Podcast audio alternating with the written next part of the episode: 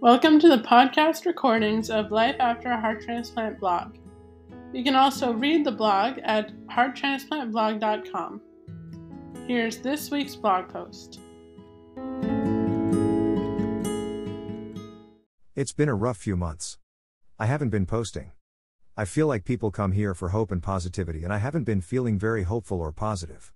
It's gotten worse in the last couple of weeks with what's been going on in the world.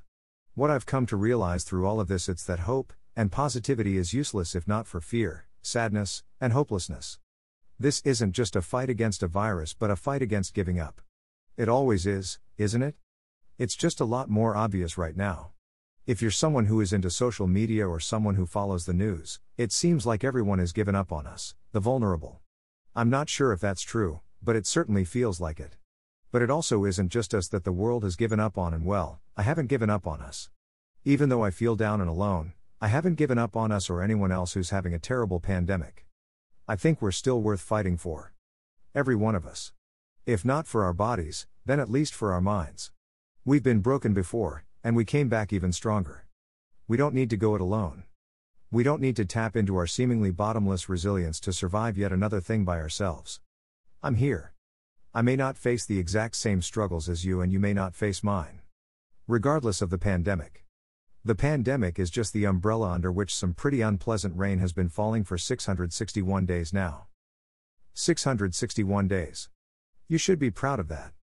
661 days you've been surviving this extremely scary hard thing. 661 of our regular coping mechanisms being taken from us, our friends and family being taken from us, our belief systems being shaken, learning how to work differently and live differently, all overnight. It's always been said, you don't know what tomorrow will bring. Well, shit. But you know what? Maybe it works both ways. Just because our days are completely different from what we had hoped and planned and believed in, doesn't mean something incredible cannot happen tomorrow.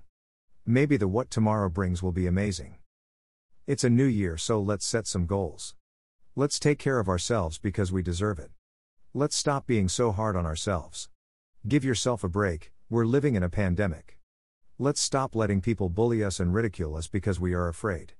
Being afraid of getting sick, dying, or losing someone we care about is completely legitimate.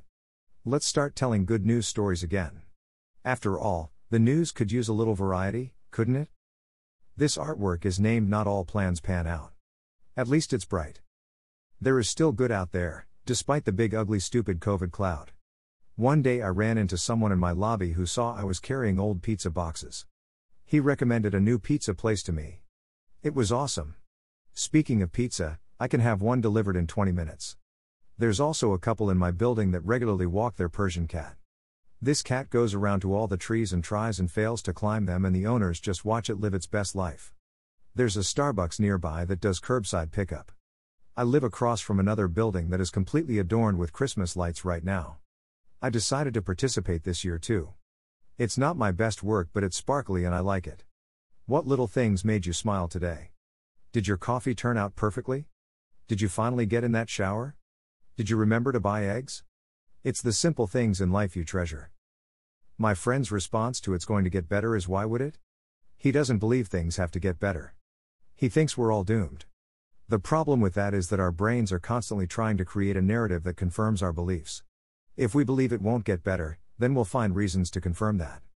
That's how we're built. There's also no reason it shouldn't get better. We don't know the outcome either way. So, as my last resolution, I choose to believe it will get better, smiley face. Well, I already feel better. I hope you start to feel better too. Happy New Year. Laura.